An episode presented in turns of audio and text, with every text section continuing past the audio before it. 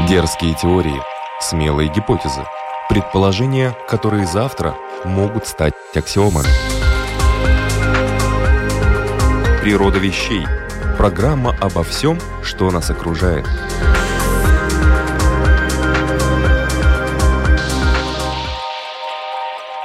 Приветствую вас, любители узнавать новое об уже известном. Это программа «Природа вещей», которую вы слушаете либо на Латвийском радио 4, либо в подкасте.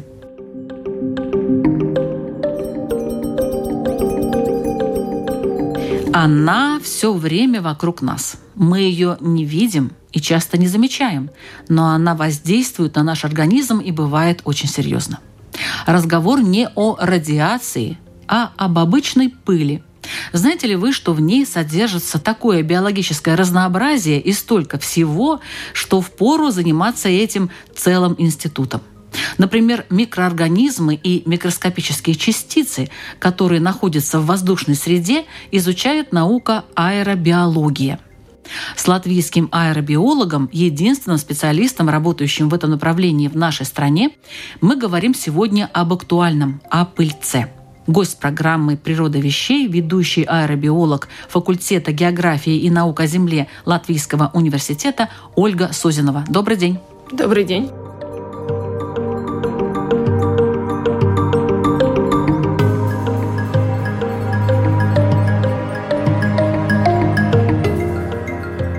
Аэробиология. На стыке каких наук она находится? Аэробиология, она сама по себе не наука. Это, можно сказать, область исследования, которая объединяет огромный список э, различных исследовательских направлений, наук в том числе. Здесь, в Латвии, у нас этим занимаются географы, потому что это тесно связано с атмосферными процессами, в том числе процессами изменения климата. Скажем, в Финляндии этим занимаются физики, математики, потому что они больше акцентируют на именно подсчет, моделирование, прогнозирование и так далее. В других странах медики, биологи, химики, микробиологи, экологи, специалисты по лесу, огромный пласт такой. И зависит это только от того, что именно в аэробиологии мы исследуем. Именно конкретный предмет, потому что аэробиология, она такая очень обширная. И эту пыльцу можно смотреть под микроскопом, можно рассматривать только вот этот микромир, там, индивидуально индивидуальному зернышку исследовать, а можно смотреть глобально, перенос пыльцы по всему земному шару в воздушных массах и так далее. Можно же опять смотреть с биологической точки зрения, то есть это как она попадает, откуда она попадает, говоря о растительном покрове земного шара и так далее. То есть это только зависит от предмета исследования. А почему ее актуальность так возрастает со временем? Тут нужно, наверное, упомянуть несколько моментов. Первый момент. Аэробиология как отдельное направление, оно начало развиваться в середине 20 века. Это было связано с изобретением новых инструментов, которые позволяют делать забор пыльцы прямо из воздуха и смотреть, чем именно мы дышим. И потом эти инструменты совершенствовались, естественно, начало развиваться отдельным вот такое вот направление. Но почему сейчас все больше и больше об этом говорят? Опять же, потому что уже достаточная такая база наработана за эти уже много лет. Исследователи стали более опытны. Потом второй момент — это человеческое здоровье, потому что если мы говорим об аэробиологии, как-то так повелось, что в основном мы говорим о том, как биологические частицы действуют на здоровье человека. Это аллергия и связанные всякие с этим проблемы. То есть это пыльцевая аллергия. Может быть, в Латвии она сейчас не настолько актуальна в том плане, что у нас нет единой статистики, мы не знаем точно, какой процент населения именно в Латвии подвержен воздействию пыльцы, негативному воздействию пыльцы. И второй момент такой, что, значит, если э, мы говорим о аэробиологии, ну и вообще о науке в целом, то у нас наука огромные обороты начала набирать именно с появлением интернета. То есть у нас появился интернет, и э, между собой начали очень активно все делиться люди информацией. делиться информацией, делать общие исследования, и это просто огромный скачок произошел. Поэтому нельзя сказать, что это в последнее время. Ну, это не в последние 5-10 лет, да, это уже чуть-чуть подольше, но все-таки, если мы сравниваем с тем, какими черепашьими темпами это начиналось в середине 20 ну, то есть века, возрастает то сейчас интерес к этому? возрастает интерес, и люди, ну как мы исследования делаем очень теперь быстро. А Ну, что у вас есть на вооружении, вот так скажем? Как исследовать? Вот приборы как какие? исследовать? Да. Что-то Э, поменялось за последние там 10 лет? Поменялось, конечно, все постоянно меняется. И, например, чтобы удовлетворить потребности пользователей, в данном случае мы говорим, например, о возможных прогнозах для людей, страдающих аллергиями, тогда, чтобы были более точные прогнозы, нам нужны более свежие данные. И это, С опять же, очком бегаете? Ну, это нет, уже не настолько. На самом деле во всей Европе больше, чем 300 мест наблюдений. Что они себя Там, представляют? э, Это на возвышенности или на крыше, или на специальных, ну, я бы сказала, пылесосы. Пылесосы. Пылесосы, которые изобретены вот тогда, в середине 20 века. Такой принцип изобретен тогда, но, естественно, они модернизированы.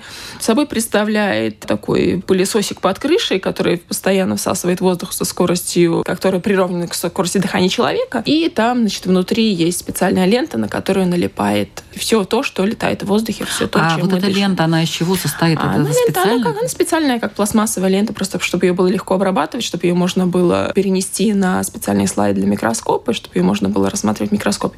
Но это хорошо вы спросили насчет инструментов. Дело в том, что вот этот вот принцип э, наблюдения и мониторинга, так называемого, он э, уже очень много лет не изменен. И проблема в том, что мы получаем данные с опозданием в неделю, потому что он неделю измеряет, потом мы эти данные снимаем с этой ленты. А уже все меняем. пролетело? Ну вот просто да, и, и потом нам пару дней на обработку этой ленты за Ну, прошлую более. неделю, потому что у нас получается мы получаем за каждый час эти данные, и нужно все глазами обрабатывать, нужно смотреть в микроскоп каждую пыльцу, мы как бы распознаем, что это такое, Ну, нет считаем такого электронного и пере- варианта, да? да, и пересчитываем в концентрацию, смотрим, сколько в одном кубическом метре воздуха. То есть это такой принцип, который уже много-много лет действует во всей Европе. И единые стандарты, которые сейчас существуют в этой сети, они позволяют обмениваться данными, они позволяют делать общие исследования, они позволяют сравнивать, что где, в какой стране, как происходит и так далее. И, естественно, это всех вот эта вот такая энергоемкая и времязатратная процедура, она утомила уже давно, и были попытки делать что-то более современное. Собственно говоря, сейчас мы этим и занимаемся.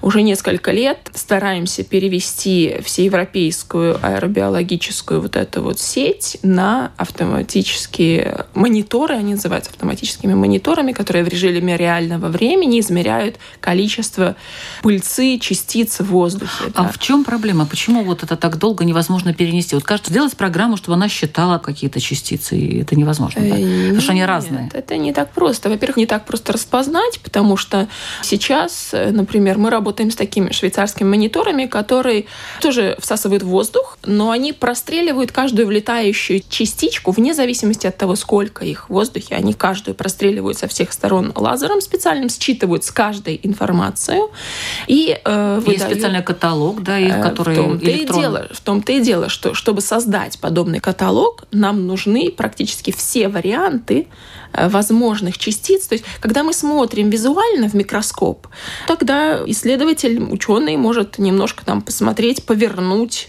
потыкать, оценить, сравнить с какими-то картинками, если вдруг у него какие-то сомнения, посоветоваться с коллегами, отослать фотографию, посоветоваться с коллегами, если вдруг что-то новое.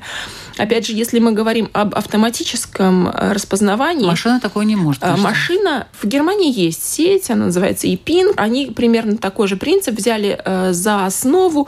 Они создали огроменную библиотеку, и у них принцип работы агрегата такой примерно как вот у нас вот у этого старенького, только это делается автоматически. И они как бы делают тоже практически в режиме реального времени. Вот эти слайды, они как бы сканируются, и каждая картинка выводится на экран и сравнивается с огромным количеством из библиотеки, с чем она совпадает. И такое, значит, у них Но успешно э, он работает? Он у них работает, насколько успешно, не буду врать, не проверяла точность работы, но он у них функционирует. Но в остальных странах это как-то не пошло, то есть там... А почему? Из-за точности, в основном mm-hmm. из-за точности, потому что у немцев был такой, или до сих пор, может быть, у них есть, что у них сидит большое количество исследователей, и постоянно подтверждает картинку. То есть это вот она, что нашел компьютер или нет. Да? То есть у них есть специальные люди, которые этим занимаются, подтверждают. Но и опять же, это нужно быть специальная ну, должность. Штат должна, это должен да, быть, конечно. Да, и поэтому это достаточно Затратно. сложно. Пока они не набрали просто вот огромную библиотеку для точности. Опять же, если это идет в автоматическом режиме, когда эта частица даже практически не фотографируется, а с нее просто считывается информация, например, там интенсивность сигнала, флуоресценция, еще что-нибудь, тогда на выходе мы получаем какой-то комплект данных, данных, которые как бы нужно расшифровать. Или же нам нужно сначала в этот агрегат э, задуть конкретную пыльцу, чтобы мы на выходе знали, например, соответствие березовой пыльцы соответствуют вот такие показатели, или там э, травяной пыльцы соответствуют такие показатели. Но здесь все не так просто, потому что пыльца бывает сухая, пыльца бывает деформированная, пыльца бывает загрязненная, и от этого меняется интенсивность сигнала. И задача монитора, и задача исследователей сейчас, да, ученых, которые занимаются именно этим переходом на автоматическую оптическую сеть. Задача сделать так, чтобы, несмотря на то, что пыльца, она как-то повреждена, лопнутая, подверженная каким-то воздействиям или высушенная, или еще как-либо видоизмененная, чтобы все равно этот агрегат был в состоянии, этот инструмент был в состоянии распознать, что это именно. Природа вещей от малых до самых больших, от известных до самых загадочных, от простых до самых сложных – подкасте и на Латвийском радио 4.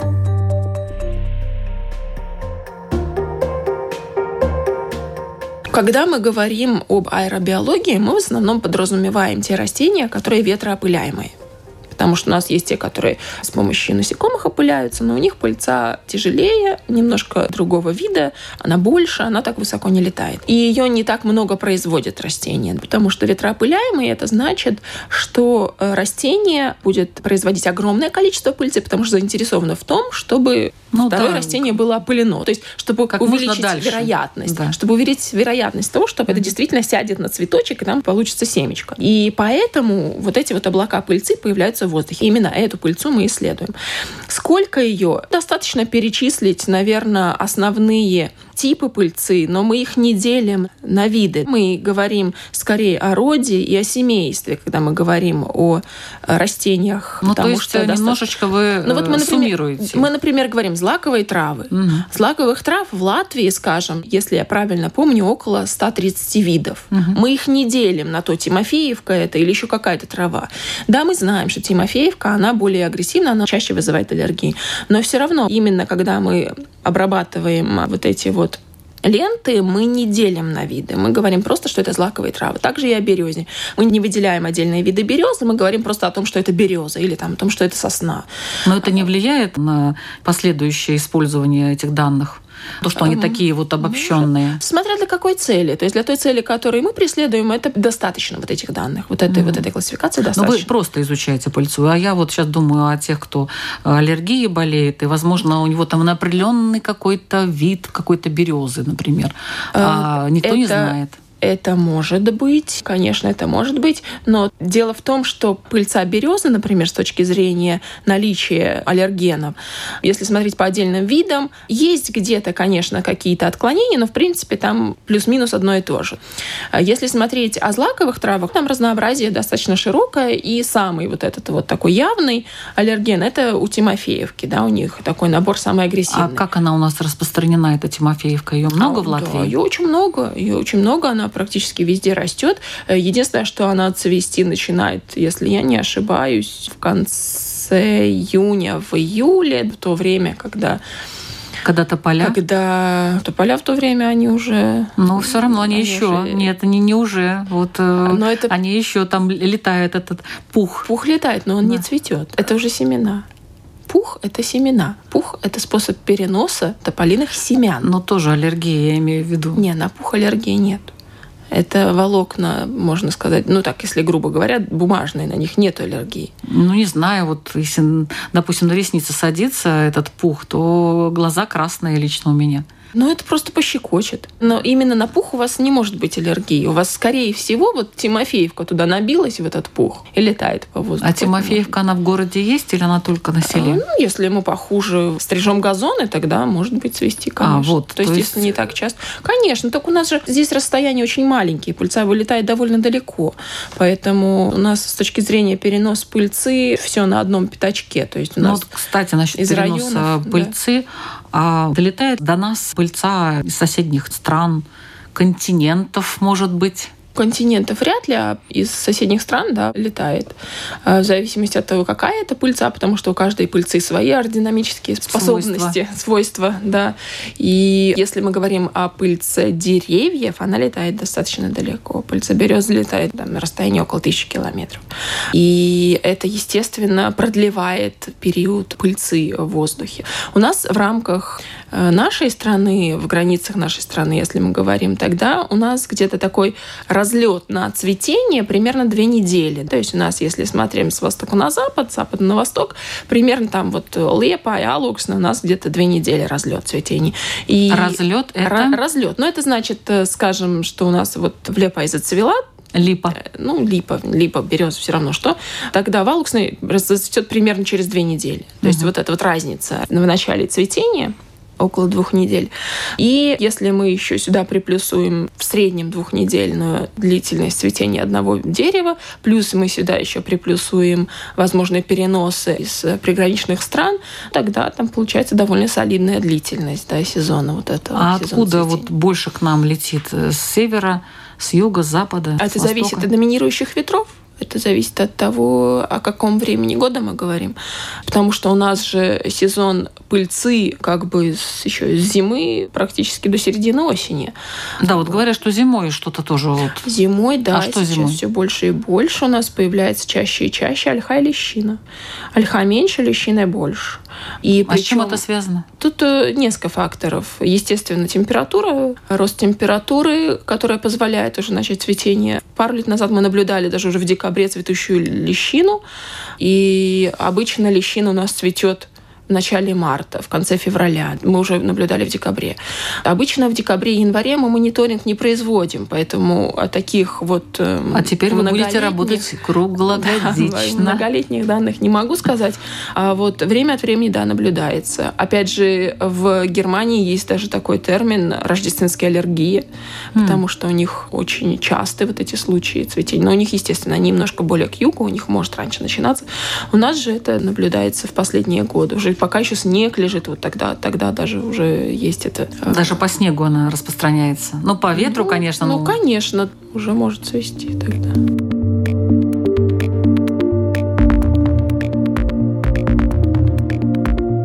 Вы слушаете программу «Природа вещей». Сегодня мы знакомимся с основами аэробиологии с помощью ведущего аэробиолога Латвийского университета Ольги Созиновой.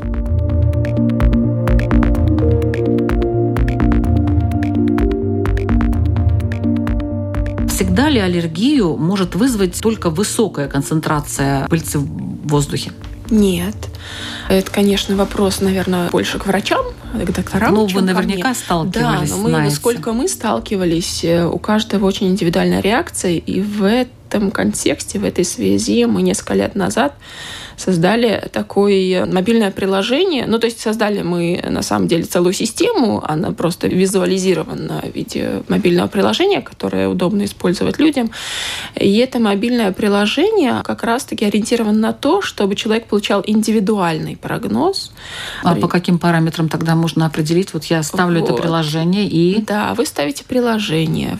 В этой системе есть специальные формулы, которые принимают во внимание прогноз пыльцы, прогноз метеорологический, прогноз качества воздуха, и вы вводите туда информацию каждый день, как я себя чувствую, хорошо, плохо, там, не очень плохо, по нескольким параметрам.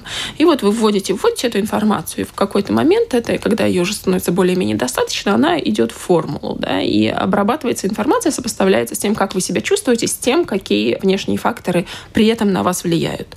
И тогда в какой-то момент вы уже начинаете получать прогноз, что вот при таком комплекте зависимости внешних факторов вы себя вот так вот чувствуете. Ну, это такой научаемый прибор. А, да, да. Но мы его строили на двухлетних ежедневных данных литовских потому что у нас были вот такие данные по пациентам из Литвы, и это вполне так себе успешно работает. Сейчас вот это, по-моему, в 2018 или 2019 году мы запустили в оборот это приложение. Оно бесплатное, и люди рады. Он делает прогноз на последующие три дня, индивидуальный прогноз, угу.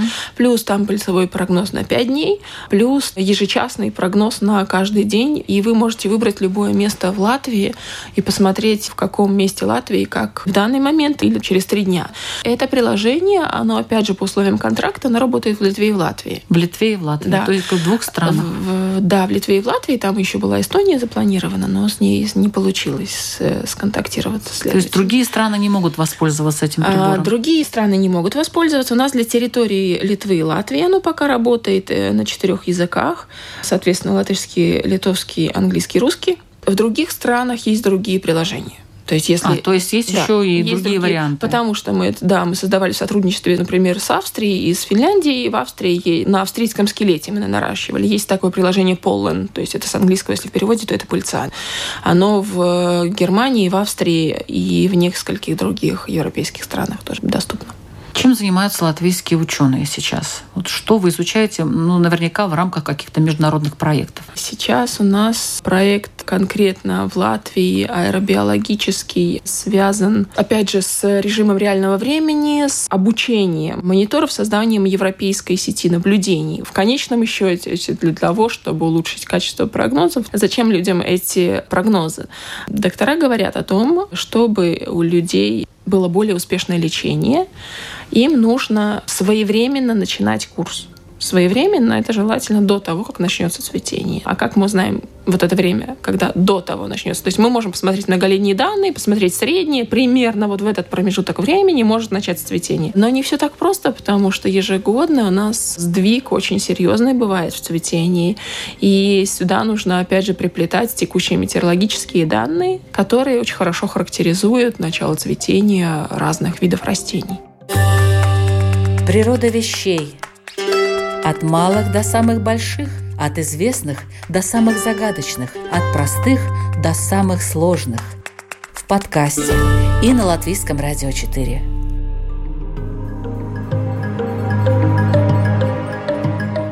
Что вообще ученые сейчас знают о пыльце? Все? Или что-то еще неизвестно? Очень много всего неизвестно. Очень много неизвестно. Но если бы мы все знали, мы бы, мы ну, бы например, не работали. Ну, смотря о каком масштабе мы говорим. Опять же, если мы уже говорим об упомянутых прогнозах, конкретно в Латвии мы достаточно хорошо изучили березу. Потому что она у нас очень широко распространена, потому что это самый такой главный э, виновник аллергии и так далее. Что мы изучили насчет пыльцы? Мы поняли, как прогнозировать значит, начало-конец цветения, как прогнозировать день и дня, как меняется количество пыльцы, что можно прогнозировать запас пыльцы на следующий год, по метеорологическим данным. Да, это Запас тоже... пыльцы? Ну да, потому что если мы посмотрим на количество пыльцы в воздухе, скажем так, мы просуммируем всю за сезон, вот отцвела береза, вот сколько ее было, мы ее всю-всю-всю собрали, посчитали, и у нас какое-то число появилось. И если мы это много-много лет назад мотаем, посмотрим, как было, как это менялось, э, мы увидим такие зубы. Один год меньше, другой год больше. Один год меньше, другой год больше. Такой вот двухлетний цикл мы увидим. Причем этот двухлетний цикл цикл, минимальные годы, они тоже между собой отличаются. Это не обязательно, что вот по 100, например, там 100, 100, 100, 100, 100. Это может быть 100, это может быть другой год 5000, и все это будет минимальные годы. И, опять же, максимальные годы тоже, они между собой очень отличаются. И вот этот вот общий запас на следующий год можно достаточно хорошо посчитать.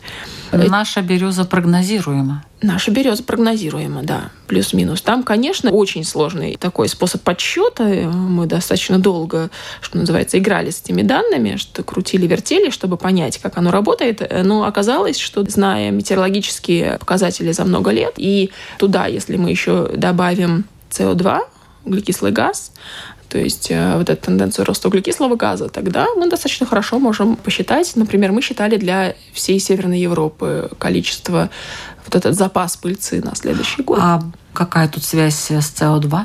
Она способствует тому, что растение производит больше пыльцы. То есть рост Чем 2, больше СО2, Э, Тем ну, больше. закономерность была прослежена угу. закономерность именно с СО2, угу. да. Потому что у нас, именно говоря о березе, о всех растениях я так сразу не скажу, хотя другие ученые, они описывали тоже подобную закономерность. Видите, мы все время говорим об аэробиологии и аллергии, да, но это не только аллергия. Аэробиология широко используется в сельском хозяйстве. Опять же, те же самые прогнозы, например, используются для того, чтобы в южных странах посчитать... Коллеги в южных странах посчитали прогноз для оливок насчет ну, как бы урожайности оливок. Они это связали с пыльцой, с количеством урожая, и они вот такого вида прогнозы делали. Похоже, сделали для оливок, потому что им важно знать, у них измеряется количество пыльцы оливок, концентрация. Но чем больше, тем больше урожая, разве нет? Ну да, но им же это надо на следующий год посчитать. А следующий год может быть другим, да? Конечно. Ага. Поэтому берутся так, да, берутся так называемые данные исторические. Ну что значит исторические? Просто за предыдущие года. Столько, сколько возможно. Чем больше, тем лучше. И потом все это опять э, Тенденция крут, крутится, крутится, вертится mm. со всякими другими факторами, которые могут на это влиять. Чаще всего метеорологические факторы. Есть какие-то человеческие, есть какое-то качество среды и так далее. И все это крутится, вертится. Иногда вручную вручную, иногда с помощью специальных программ. То есть тут не обходится без программирования. Мне в свое время пришлось начать программировать, хотя до того, как я занялась аэробиологией, никогда этим не занималась программированием. Потому что огромный объем данных, это объем данных, ладно, если мы говорим про Латвию, у нас только один здесь пульсомер, сейчас там около А где он находится? Он стоит в центре города на главном здании Латвийского университета на Райне 19. Там на крыше есть специальная платформа. В Риге? Да, в Риге. А он что, всю Латвию или он только вот эту часть? Мы говорили э, с вами о горизонтальном переносе пыльцы, то да. есть о том, что пыльца долетает довольно далеко. Угу. Считается, что один подобный пыльцемер, он полностью охватывает 30-50 километров радиус. Но Латвия Риги, больше, Риги конечно. хватает. Риги хватает. Э, вот. Но дело в том, что, во-первых, у нас прогнозы не идут по теперешним данным вот этого конкретного пальцемера, они идут по реанализу данных, который вообще считался в Финском метеорологическом институте по всей Европе. И чтобы мы получили вот эти прогнозы, которые, например, мы видим в приложении по СИФО для каждого города, это данные, опять же, такие, как если мы одеялом Латвию накрыли, да, это uh-huh. не точечные данные, а они данные такие, данные по сетке. Они данные для всей Европы, данные глобальные тоже они считают и так далее. Мы просто как бы выгрызаем оттуда Латвию и, основываясь на этом, строим свои прогнозы. То есть это вот такие Но они довольно точные, эти прогнозы? Конечно, или, конечно. так сказать, примерно? Сейчас финская модель, она одна из самых точных. Для нашего региона совершенно точно. То есть финны тут э, продвинулись далеко? Да, потому что мы уже не в одном, а уже в нескольких проектах вместе работали. И частично моя докторская диссертация написана в Финском метеорологическом институте, поэтому я как-то так привыкла с ними себя как-то связывать. Одна из самых точных моделей. Для нашего региона совершенно точно. Вот их прогностическая модель, это да.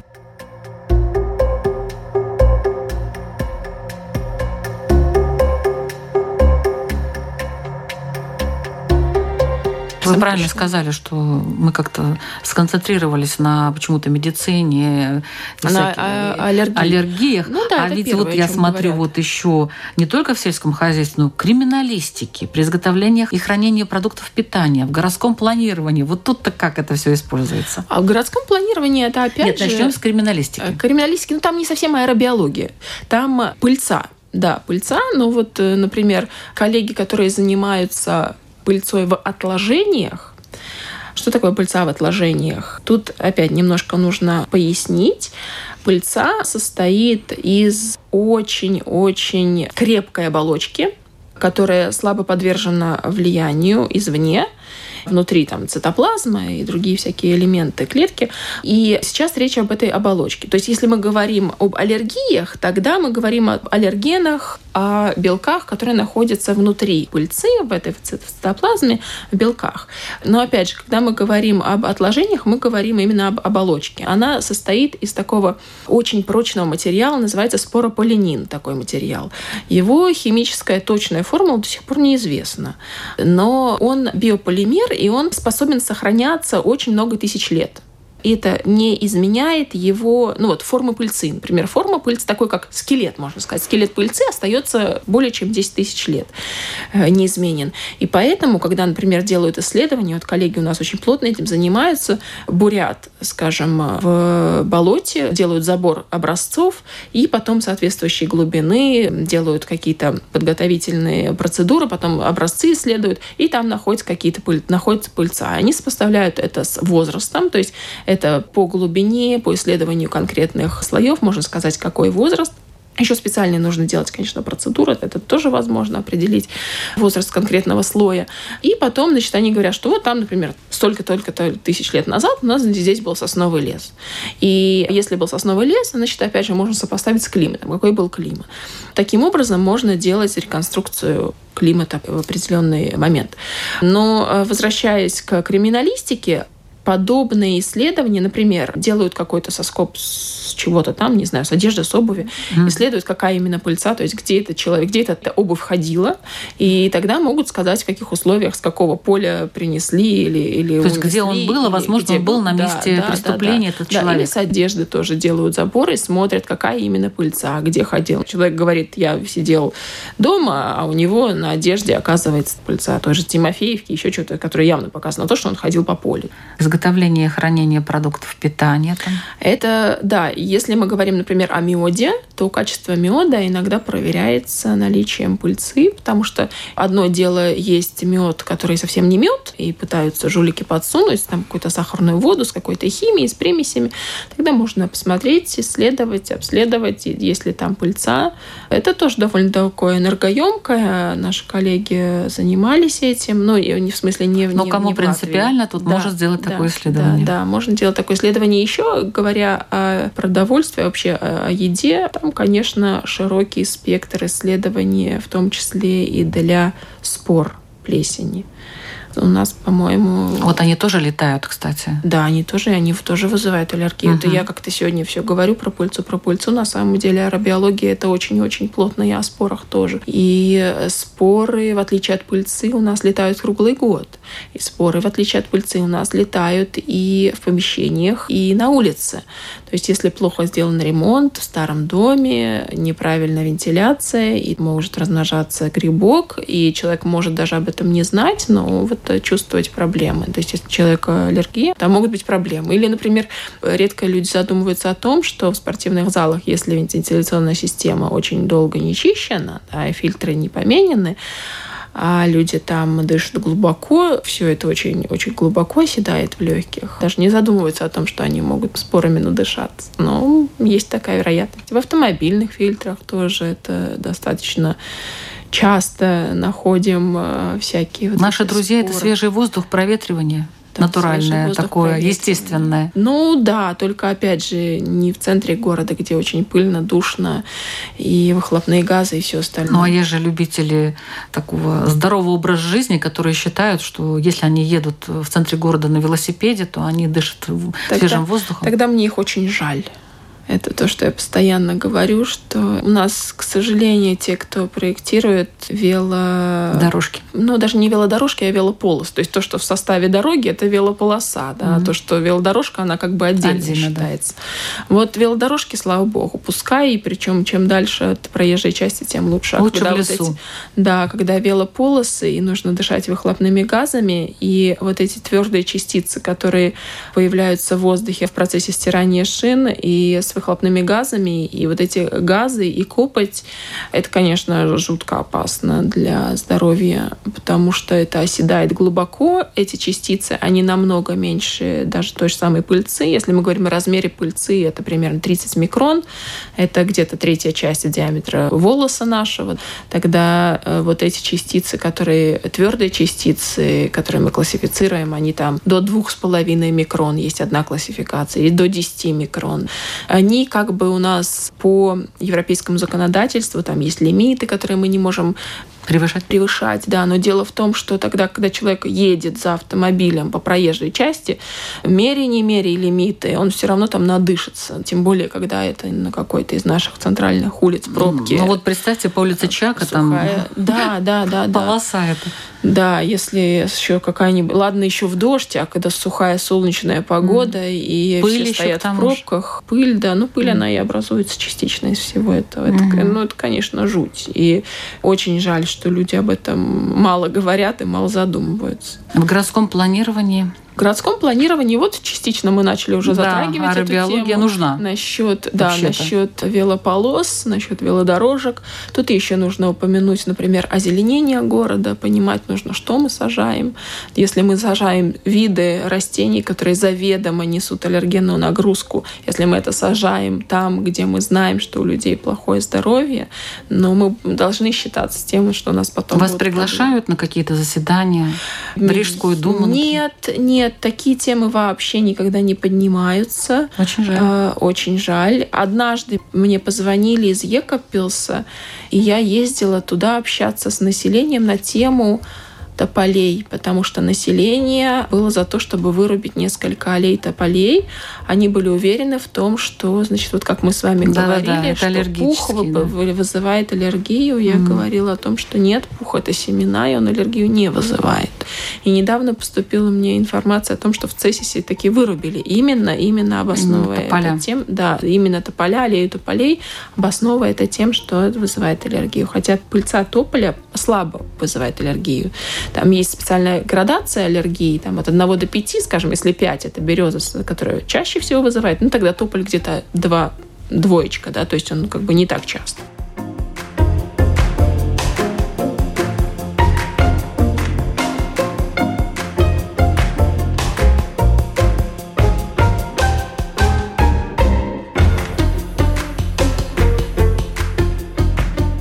Это была программа «Природа вещей», подготовленная Латвийским радио 4. Ведущая Людмила Вавинска, компьютерный монтаж Ингрида Беделе, музыкальный фон от Кристины Золотаренко. Сегодня мы говорили о пыльце, ее видах, возможных способах изучения. И я благодарю за этот подробный рассказ Ольгу Созинову, ведущего аэробиолога факультета географии и наук о Земле Латвийского университета. Большое вам спасибо за этот интересный и, я считаю, полезный очень рассказ. Спасибо вам. Вы можете нас слушать на канале Латвийского радио 4 и в подкастах, таких как Spotify, Google и Apple, CastBox и Яндекс.Музыка. Более 100 записей интервью со специалистами в самых разных областях знаний. Есть из чего выбрать. Например, аэробиология и археоботаника, психолингвистика и электросинтез, астрохимия и гастропоэтика. Вот даже произнести это все сразу быстро практически невозможно. Но если вы ни разу не слышали о какой-либо из этих наук, обязательно найдите соответствующий выпуск «Природа вещей» и послушайте. Это правда очень интересно, а главное – полезно. До встречи!